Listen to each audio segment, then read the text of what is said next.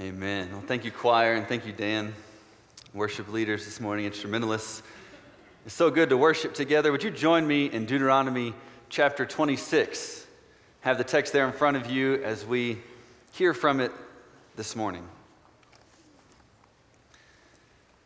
Now, five years ago, Alice Plebuch made a decision that would alter her future, or really, her past. She sent away for one of those just for fun DNA tests that you've been hearing all about. And when the tube arrived, she spit and spit until it filled it up to the line and she sent it off in the mail. She wanted to know exactly what it is she was made of. Now, she was 69, already had a pretty rough idea of what she would find out. Her parents were both deceased and were Irish American Catholics who raised her and her six siblings with church Sundays and ethnic pride. But she wanted more concretely to know about her father, the son of Irish immigrants, Jim Collins, who'd been raised in an orphanage from a young age, and his extended family tree was a little more murky than she was comfortable with. After a few weeks of, during which her saliva was carefully analyzed, she got an email in the summer of 2012 with a link to her results. The report, she says, was confounding. About half of Plebuch's DNA resulted in what she expected a mixed British Isles bloodline, like she thought. The other half picked up an unexpected combination of European Jewish, Middle Eastern, and Eastern European descent. Surely somebody in the lab messed up, she thought. And so she penned a nasty letter to Ancestry.com in the early days of, of uh, user DNA testing. She wrote the company a nasty letter informing they had made a mistake. She talked to her sister, she talked to a few other people. They agreed maybe she ought to just take the test again. And sure enough, with the results coming back, she discovered that it was, in fact, true, that her DNA heritage told her something about herself that she'd never known before. She writes, it posed a fundamental mystery about her very identity. It meant that one of her parents wasn't who he or she was supposed to be. And by extension, neither was she.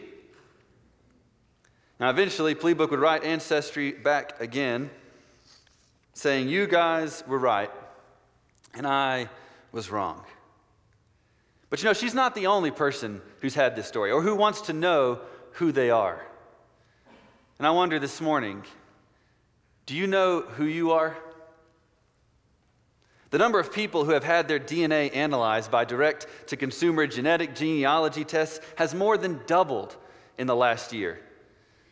Only two years ago, the number of total of all the companies who do this direct to consumer DNA testing was nearly half of what it is today. And during 2017, it was reported that the number of people who have been tested in their DNA for this kind of genealogical questions and answers is more than 12 million. Earlier this year, the genealogy company Ancestry.com, based in Utah, announced that it has tested more than 7 million people itself, including 2 million people in the last four months of 2017. The company's customer rolls exceed all of their competitors combined, with the second largest being Google's 23andMe, who has tested more than 3 million people. So, if you heard that right, in 2015, all the companies totaled 1.5 million tests. Today, more than 12.2 million people have been tested. Everybody, it seems, wants to know who they are and where it is that they come from. Do you know who you are? Who do you think that you are? A TV show by that very question, hoping to capitalize on the same genre, popped up recently on TLC. Like most good TV shows, it's a spin off of a BBC series by the same name.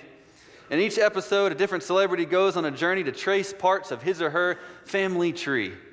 And so, followed by an expert, they map the course of her, his or her genealogy, hoping to discover something impressive or surprising about a celebrity's DNA.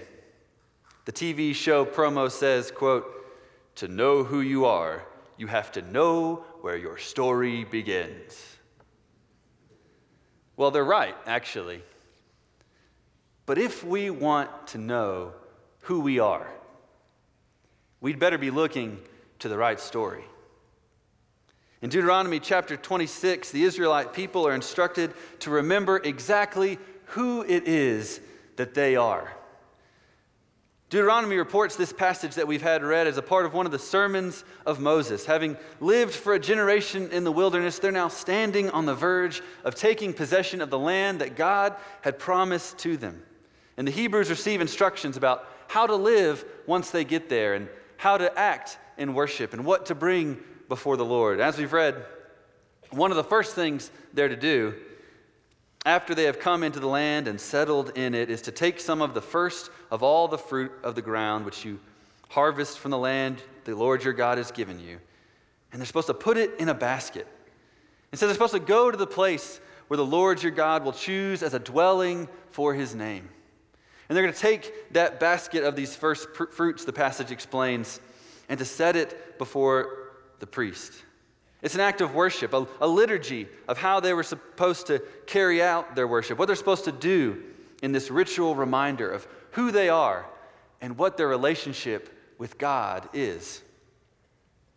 And so, this presentation of the first fruits, it's this moment that lets them enact and declare this unique identity given to them by God. So, as they brought this offering to the temple and placed the basket before the priests, the text tells us they're supposed to declare two things.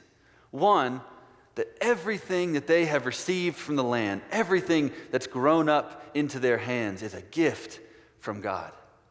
And two, that as they claim these things, as they take hold of their identity that God's called them to be, they are living out the fulfillment of all the promises of the book of Genesis.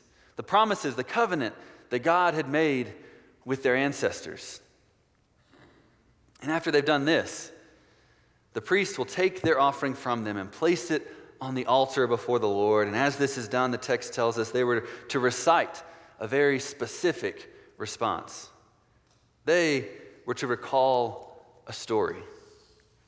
And so, as the story goes, they would say, My father was a wandering Aramean. And he went down to Egypt and sojourned there, few in number. But there he became great, a mighty and populous nation. And the Egyptians treated us harshly and afflicted us and imposed hard labor on us. But then we cried to the Lord, the God of our fathers. And the Lord heard our voice and saw our affliction and our toil and our oppression. And the Lord brought us out of Egypt with a mighty hand and an outstretched arm and with great terror and signs and wonders, he brought us to this place and has given us this land. If you're familiar with the biblical text, you know that what we hear in this passage are echoes of things that had long since been promised. That God would bring his chosen people and give them the land that he's chosen for them. It's a recounting of events that any reader of the Old Testament up to this point already knows to be true. That in the biblical tradition, the great patriarchs of Scripture trace their origin back to this geographical region of Mesopotamia, or in Hebrew, Aram.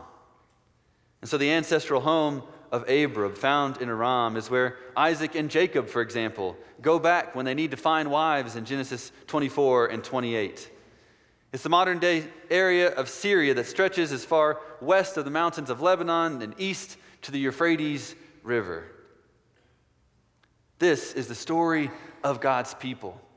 Not just where they are from, but what God has done since then. That He has brought them out of slavery in Egypt and rescued and redeemed them and placed them here in the land. And that's the story they're told to retell every time they bring this offering. In his book Outliers, Malcolm Gladwell explains how cultural narratives influence people. He argues that the traditions and attitudes that we inherit from our ancestors can directly influence the outcome of our lives, our relative success or failure in a number of things.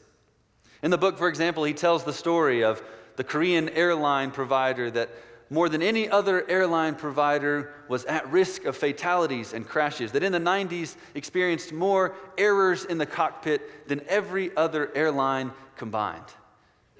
Research showed and later corrected that it was cultural misunderstandings that led to the errors in the cockpits. different attitudes and behaviors of what it meant to both submit to and hear from a captain next to you. But also, cultural barriers that existed between traffic control agents and the pilots in the cockpit led to numerous crashes of the airline. He also explains, a little closer to home, why it is that Southern men are more aggressive than Northern men citing a Harvard study that studied men walking down a hallway who were posed with a confrontation and how they responded. He points out that it's the descendants of tribal herdsmen of Scotch and Irish background who have come to America that are to be um, credited with the numerous accounts of murder that followed the foot, in the foothills of Kentucky in the post Civil War era. Why was there more violence there than anywhere else? He asked. Well, it's because of where those people were from. The identity, the territorial nature, the aggression that they had inherited from their ancestors. Well, it turns out there may be something to this genealogy stuff after all. Gladwell writes Who we are cannot be separated from where we're from. So, when Deuteronomy 26 speaks of a wandering Aramean, they're recalling the heritage of Abraham and Isaac and Jacob, their tribes, their ancestral home and history. And the words chosen here, they point to a rich tradition. But also, they remind the people that their ancestors were a vulnerable people. That another way to translate this word wandering is to say that they were an at risk kind of people a wandering clan who have become who they are, not because of their own physical strength or because of their intellectual prowess, but because God has chosen to make them who they are, that He has called them from where they once were and made them into something else. More than that, they recall the whole story of their captivity in Egypt. The slavery their ancestors once endured at the hands of the Egyptians, and the redeeming work of God in delivering them into the promised land. So we read in verses 5 through 10 that in bringing their offering to the Lord, they're to declare to the priests the story of Israel's most treasured memory. It's an identity shaping narrative of all of Israel's life. All in these verses, in this proclamation they were to make, is preserved for all Hebrew life an identity that they were Yahweh's people. Now, you may hear at first a more than captivating explanation of Israelite worship about baskets and priests and altars and Arameans that you don't quite identify with. I mean, how can that really connect with your life? But the story calls them to indwell it, to make it their own, to see in the story of their ancestors, a story that they themselves did not live. Many of them entering the promised land weren't even around when they were captive in Egypt. But they're hearing in this story as they proclaim in this act of worship a very specific message. Remember who you are. You see, the stories we know and believe to be true about ourselves and our world shape, change who we are. Stories shape us. Our lives get meaning and purpose from the stories that guide our understanding. And maybe it's no surprise then that on the verge of inheriting a new land and pursuing this new identity that God had given them, the Israelites are being taught to remind themselves that their ancestor was a wandering Aramean, a vulnerable, at risk person who has been taken into the purposes of God, not for their own sake, but for the sake of the world. Alasdair MacIntyre, in his book After Virtue, uses a funny story to help explain how certain events receive their meaning in light of the story that they are a part of. He imagines himself to be at a bus stop when a young man suddenly approaches him and says, The Latin name for the common duck is Histrionicus, Histrionicus, Histrionicus.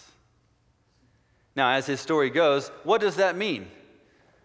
What is he supposed to make of these comments, of this sentence the man utters in front of him? I mean, it's understandable as a statement, but the problem is how to respond to it. And, and why is this man saying this in the first place? Well, there could be several explanations. Maybe the young man has mistaken him for someone he saw in the library yesterday who walked up to him and asked him, What's the Latin name for the common duck? Or another explanation might be that the young man has come up to him having just been in a session with his psychotherapist who's helping him deal with painful shyness. And the psychotherapist urges him to talk to strangers, and the young man asks him, Well, what do I say? And the psychotherapist says, Oh, well, anything. And so he says, the Latin name for the common duck is Histrionicus, Histrionicus, Histrionicus. He's breaking out of his shyness. Maybe that's it. Or maybe, and this one's a little more fun, he's a foreign spy waiting at a prearranged rendezvous, and he's just uttered the oddly chosen code sentence which will identify him to his contact. That'd be a fun story to encounter. You see, in each case, the meaning of the odd encounter changes depending on which story you place it inside of. In each story, in fact, we find a different meaning for the sentence. Do you know who you are? I wonder, is it clear today what story your life is a part of? What story are the events of your life pointing toward? What meaning are they providing? That's a kind of a fun game, so let's try a second odd statement to guess the context. Try this one. Better than the last time I was wearing a robe. Now, there's several options for understanding the meaning of this one. I get it. Maybe it's just a man uh, enjoying his first warm cup of coffee on a cool morning after a long hospital stay when his wife says, How are you? Better than the last time I was wearing a robe. Or maybe it's a Supreme Court judge who's being confronted by a reporter having just written her latest opinion when the reporter says, How do you feel about this Supreme Court decision? And she says, Better than the last time I wore a robe. Or maybe,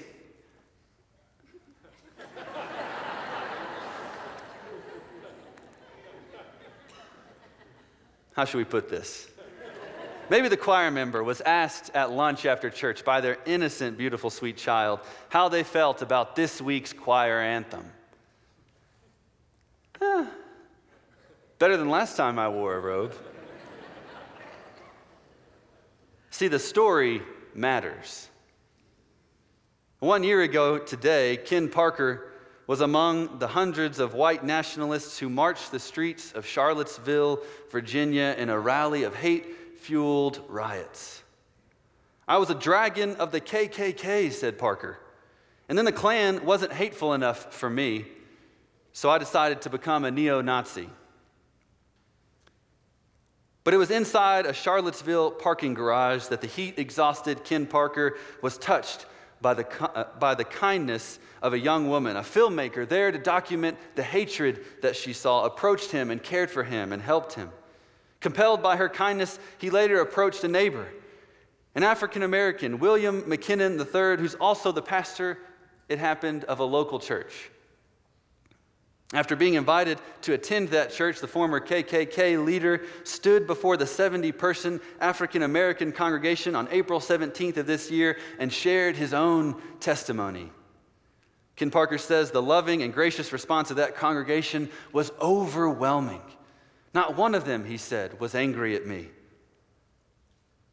Ken Parker later joined others from his church on the shores of the Atlantic Ocean. Each of them, wearing white robes, entered the water one by one, hand in hand with their pastor for baptism.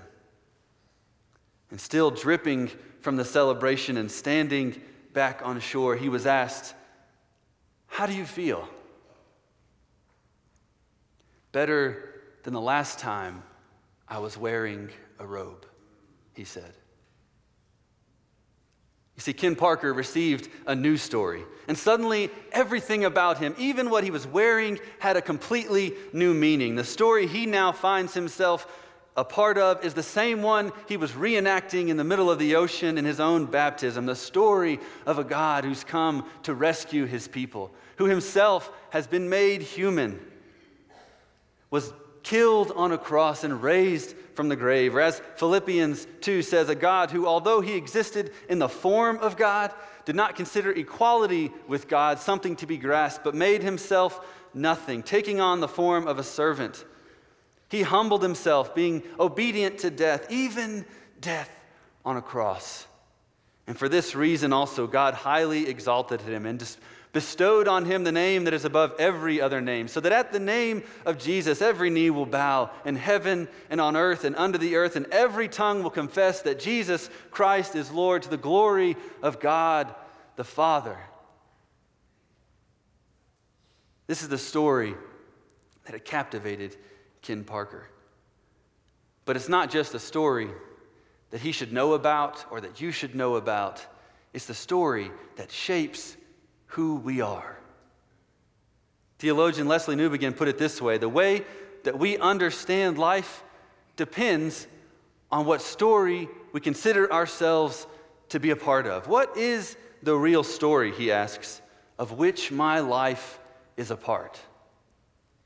The Christian story provides for us not just something to look at, something that we should come each week and study and get some things to agree about or pull out some beliefs that we can hold on to. The Christian story provides not just something to look at, but something for us to look through.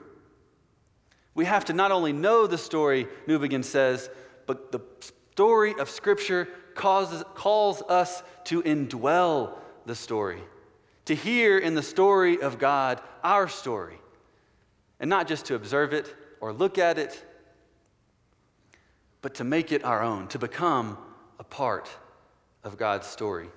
Now, this Old Testament story, the passage we read today, may feel foreign to you, removed from your experience. How could it be yours? But future generations of the Hebrews were never in Egypt. They weren't a part of the acts that they're describing. When they say the Lord brought us out of Egypt, they're making that story their own. The speech works so that the speaker each time becomes a present tense participant in something that happened in the past. They're reminding themselves over and over again that above every other story that could or would define who they are, they choose to be God's people and to receive from God a certain story about who they are. And make no mistake, there were plenty of other options in the ancient world. No fewer sin driven stories to lead God's people astray than we find today. And if they can allow themselves to be shaped by God's story, we discover there's hope, not simply for them, but for the whole world. You see, this, friends, is the calling of Christian life. And what was true for the Israelites is no less true today. We live in a day of competing stories. In fact, we live in a day that says really there can't be one true story of the world. Each one's story is equally valid according to their own experience. Even more, we live as people who are so out of touch with who we are that we forget again and again what that will mean for our daily lives, our careers, our families, our neighborhoods, to live as people who have been redeemed, called up into the work of the God who is still redeeming. But God's story that story that we come to know most fully in the person of Jesus Christ, the one that is alive and at work amidst us by the power of the Holy Spirit, is the true story of the world. And we're called not simply to look at it or to agree with it or to apply some piece of it every now and then, but to let it remind us who we are. I wonder this morning who do you think that you are? No less than 10 languages are used in the gospel ministry that takes place on this campus every week. Cultural backgrounds that originate from all over the globe, family histories of every economic scale, heritage shaped by all sorts of stories.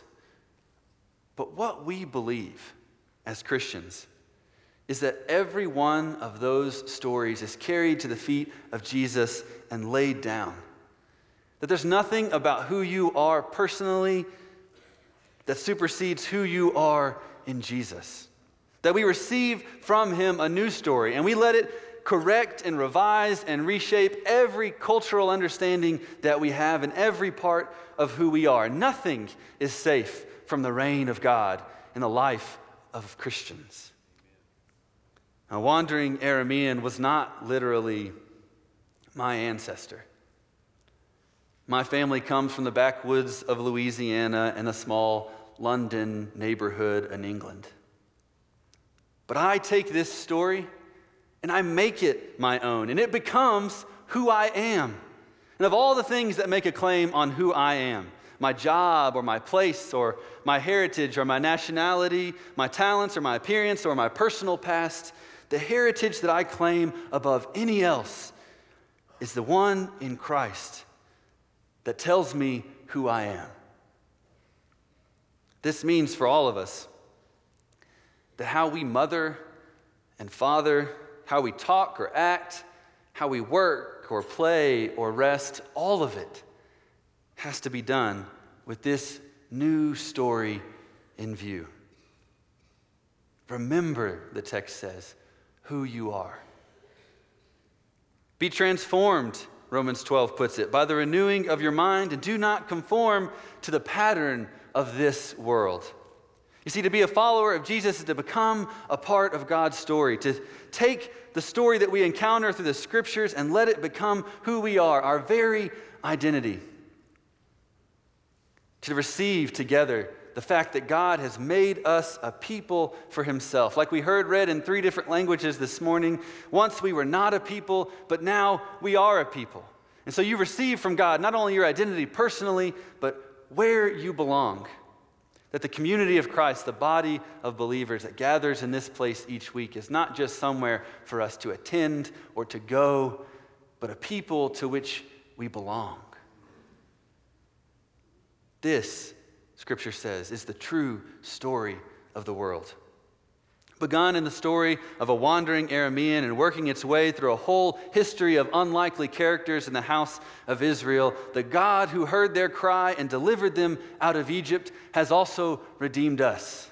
And in Jesus Christ, we too have received an inheritance. Once we were not a people, but now we were a people. We were not Israelites, but we've been grafted into the family history that was begun long ago, that God might set apart for himself a people for the sake of the world. And you too are called to be a part of that people. Remember who you are. Let's pray together. Father, we come to you this morning receiving not just the story, but receiving our story. We come and we are challenged by this scripture not just to know it or understand it, but to live as a part of it. To let this story shape who we are. We pray this morning, Father, that you would transform the way that we live and talk and act, the way that we walk in our lives, that others might come to see and to know this story as well. We ask these things in Jesus' name. Amen.